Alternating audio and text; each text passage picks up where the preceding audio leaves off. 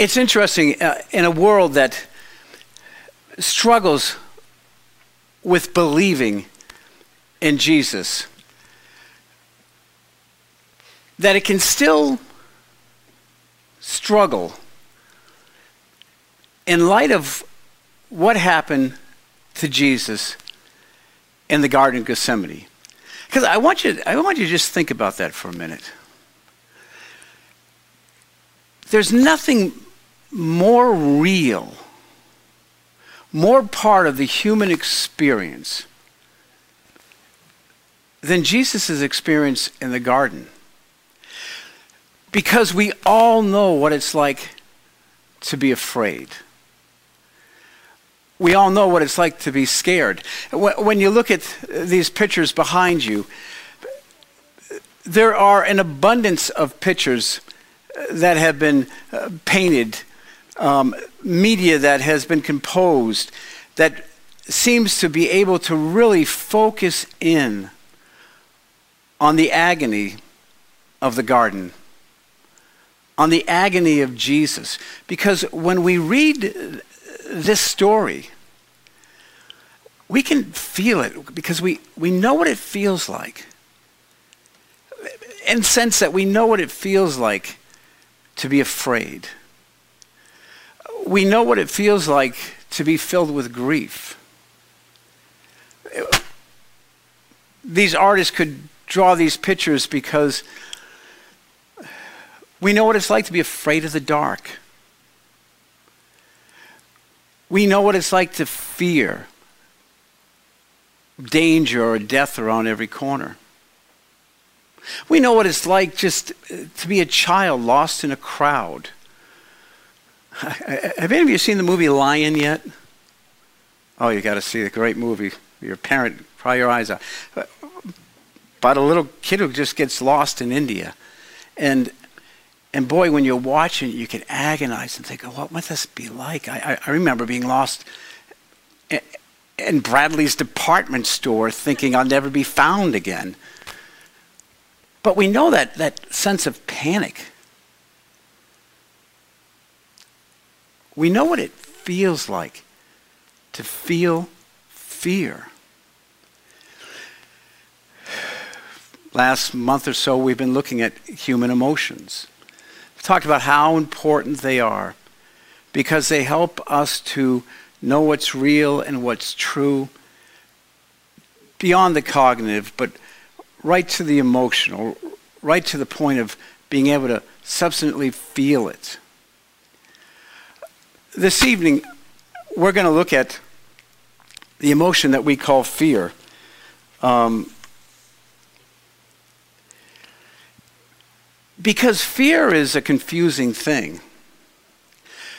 When we think of fear, yeah, we think about being lost in the darkness.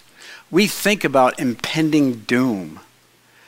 We think about losing everything. We think about being alone and dying by ourselves. We think about what happens if I if I come down with cancer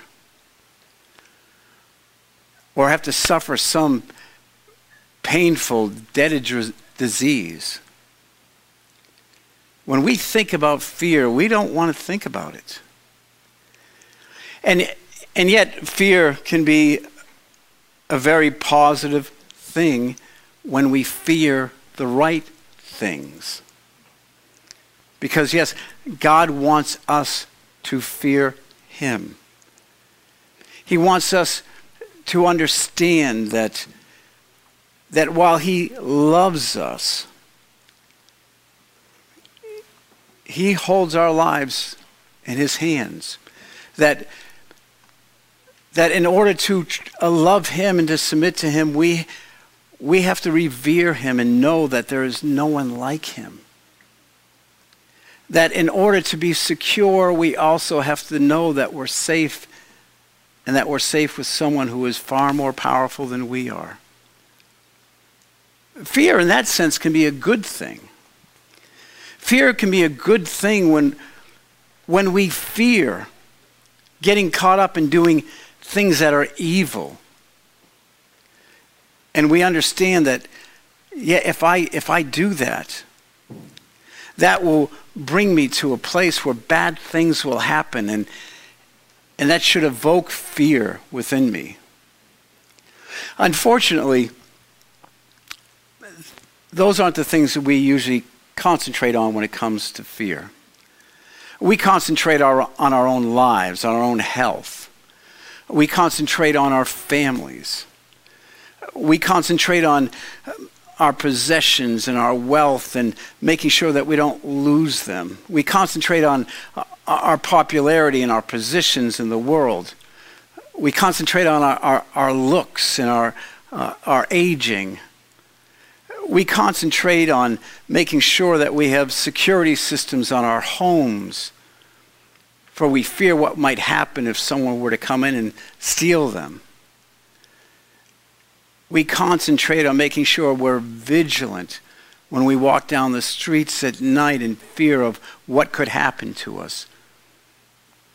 We concentrate on so many things that evoke fear that we almost live 24 hours in a state of fear, wondering what's going to happen to us next, what's going to happen to my future. Will, uh, will my dreams come true, or, or will I be left at some place unsatisfied with my life? That's the stuff we usually concentrate when it comes to fear. And make no mistake about it, fear will steal your life away. Clinically, we say people who struggle with anxiety usually function at about 65% untreated because the other 35% of their brain is just ruminating over and over again on all the things they're worried about.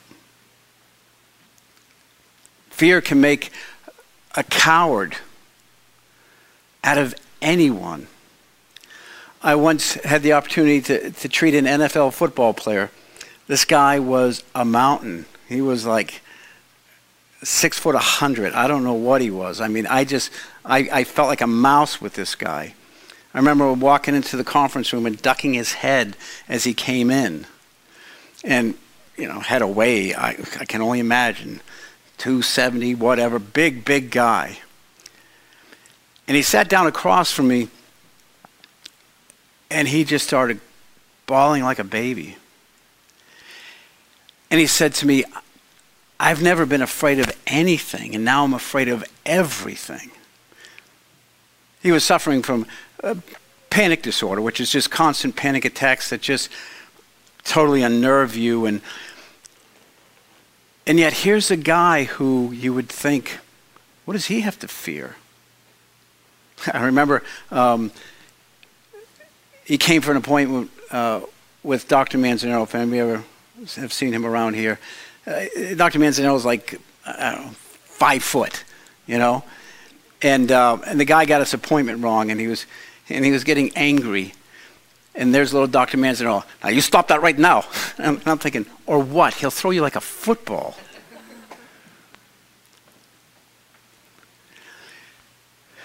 Fear does terrible things to us. The garden is so important to us in our faith. Because we get to see what happens to Jesus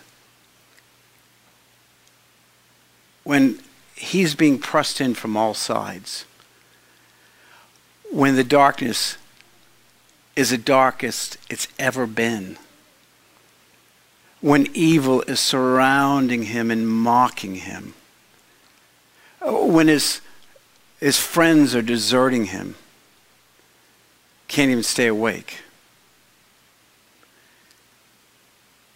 When Jesus cries out. This morning, we're just going to, this evening, we'll just take a few, few minutes and, and look at this passage for a bit. This is a time where Jesus has already He's already preached his last sermon. He's already done his last miracles. He's come into Jerusalem and he's ministered to the people, but his time got less and less, and now he's just alone with his disciples. knowing that, that his time was near for the cross, he spent it with that core group of people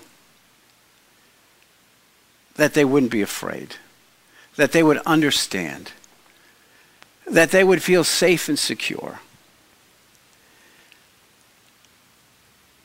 And then, probably around midnight on that Thursday, or some people argue Wednesday, but it was probably right around midnight, he went into the garden to pray, to seek God, to seek comfort. It's interesting, the word Gethsemane, it means wine press.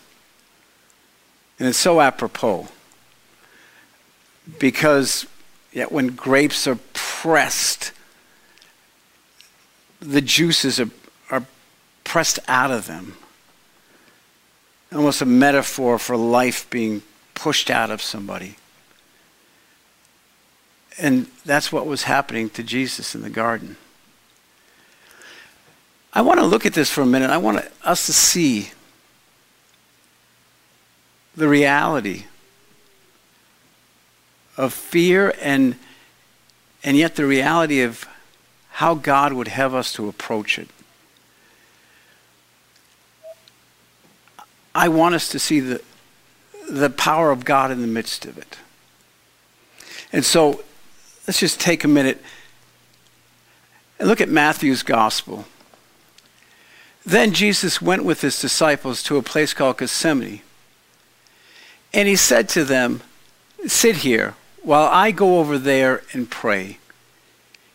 He took Peter and the two sons of Zebedee, James and John, along with him, and he began to be sorrowful and troubled. Now, why did he take Peter, James, and John and not the others? I, I suspect because they were going to be the primary key movers and leaders in the church.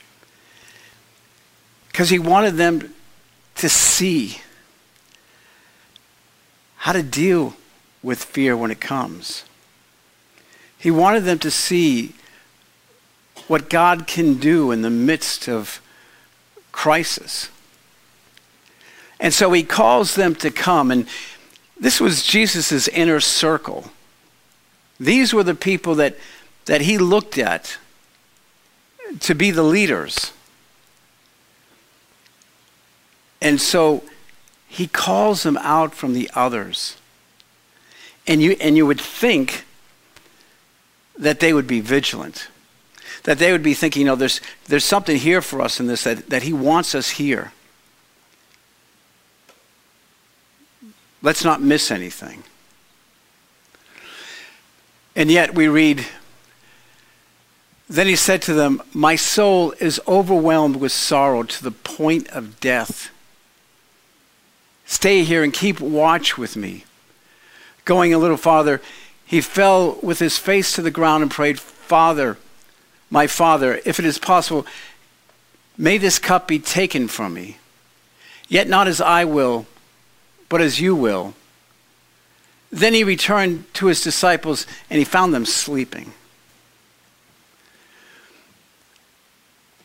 Now, he wanted them there because he had something for them. I also believe he wanted them there because they were the most trusted, and he also wanted just the human support that we all want. Because while Jesus was God, fully God, he was fully man. Go back a, a slide because look what we're told. Jesus, he said to them, My soul is overwhelmed with sorrow to the point of death.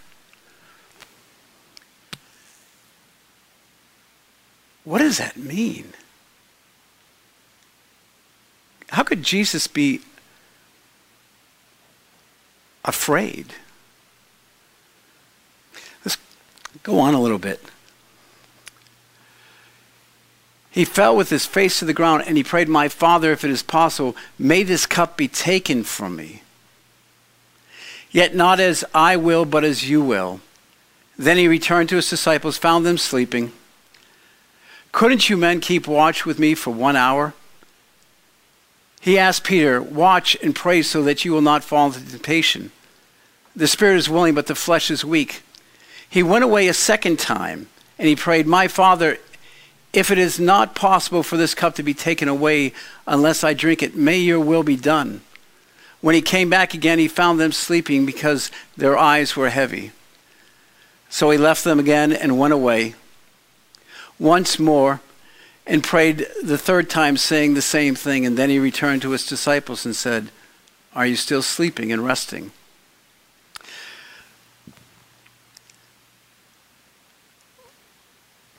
Could Jesus be afraid?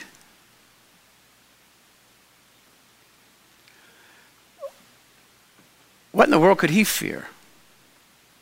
Plenty of people have died for, for what they believed in.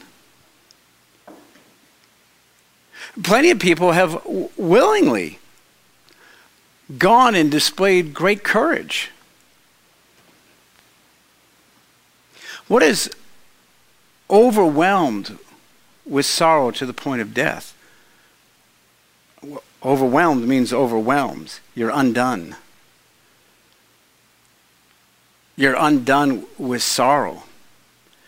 What sorrow was he undone with? See, he wasn't just looking at his death. The fear that came over him as a human being was a fear of bearing all of the sins of humanity upon himself and thus being separated from the Father. Because in order to bear the wrath of the Father, yeah, he had to be cut off. See, the only thing that concerned Jesus was not the pain of the cross, it wasn't the physical suffering. The only thing that concerned Jesus that makes perfect sense, because if you're a sinless person, it's because you walk in communion with God. And now that communion was going to be broken. Now he was going to have to stand as the enemy of God because that's what we were God's enemies. And so he was going to have to put that on himself for the first time in the community of the Trinity he was going to have to separate and become our sin. Overwhelmed with, with the sorrow and despair and doom of our sinfulness that separates us from the Father, he put on himself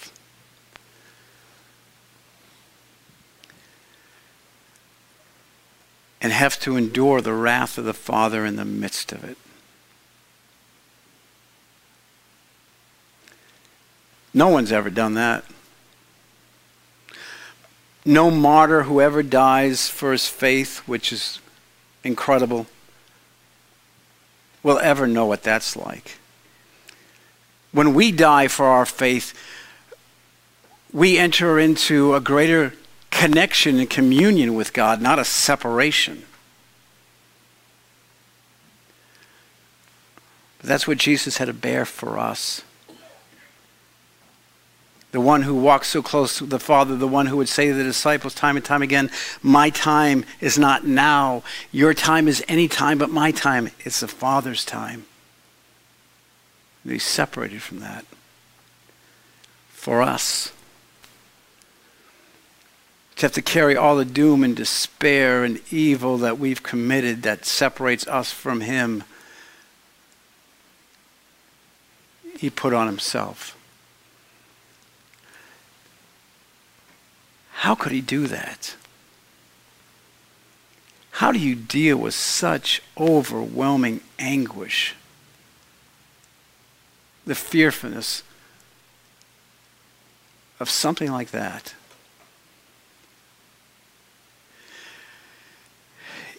You do it when you put the sovereignty of God over the fear of man.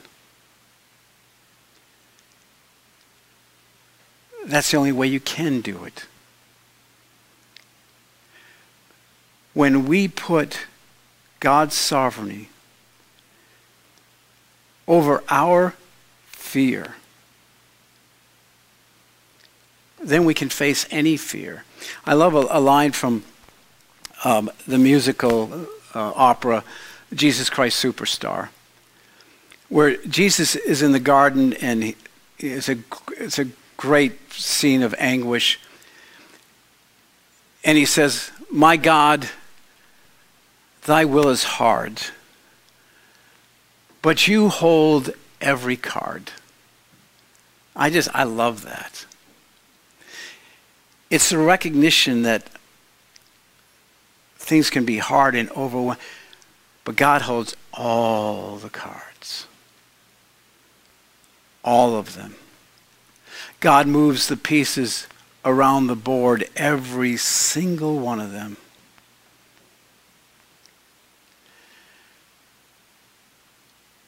What is it that was able to, for Jesus to say,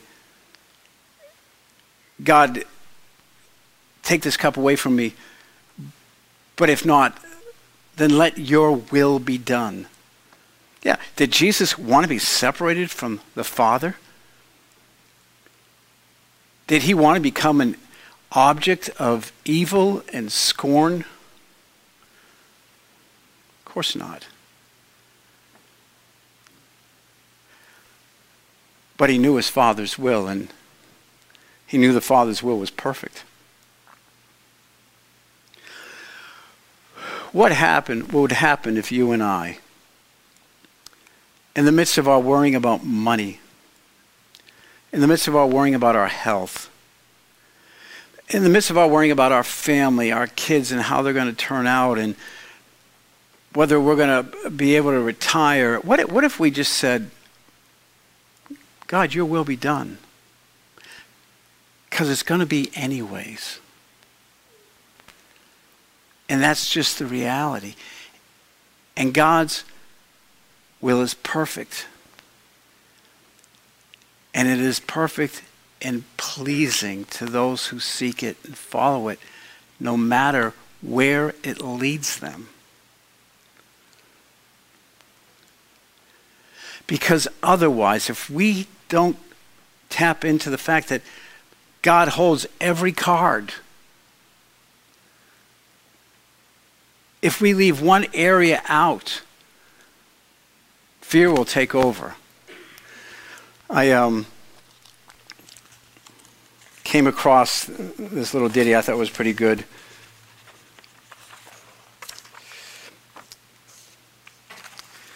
My grandfather rode a horse, but was afraid of the train excuse me, my great grandfather rode a horse but was afraid of the train.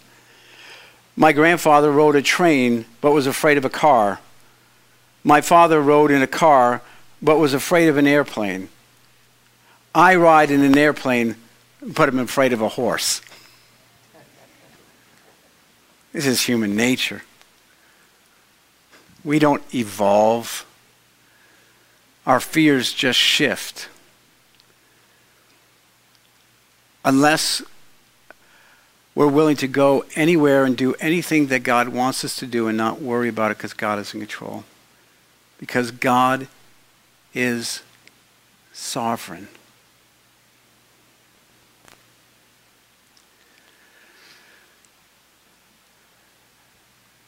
See, doing it's very easy. All we have to do is pray and say, Your will be done. That's it. It's as simple as that. Because when I say, Father, your will be done, I know it will be okay. Because it always is. Yeah, I might not get what I want. I might have to mature. I might have to sacrifice. But in the end, I only gain. Fear is terrible stuff. It's one of the number one emotions we struggle with every day. I think it's the number one emotion that separates us from God. And yet, what Jesus did on the cross and making us the children of God, we no longer have to do that. All we have to do is to look at what God's Son did and know this is how God's children react in the midst of fear. They pray and they say, God's will be done.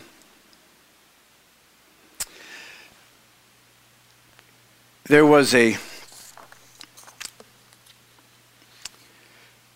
division general who was going to look at command of Army Rangers, and so they all got together for that special day and they all fell out and were waiting for inspection. And the general went by and he saw this uh, one young man from the south and for whatever reason just went after him. And this kid, I mean, boots were shining, belt was polished, all of his medals where they were, they were where they're supposed to be, and and he looked great to everyone else. And yet this general walked up and just started picking things and, and said to him, well, look at your, your coat. You know, you're frayed. It's all frayed. You, you, need, you need to take care of that. And so this young southern kid says to him, begging the general's pardon, sir, but I'm an Army Ranger and we're never afraid.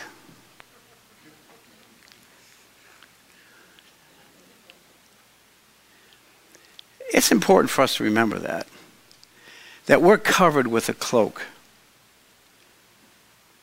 We're covered with the will of God all over us. God only lets you wander so far.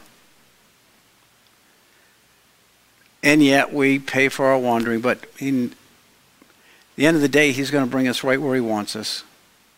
At the end of the day, He's going to bring us right where He wants us.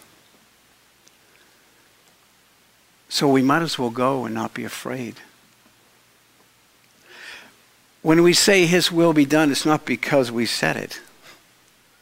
His will is going to be done because it's never frustrated, it's never thwarted, it never fails.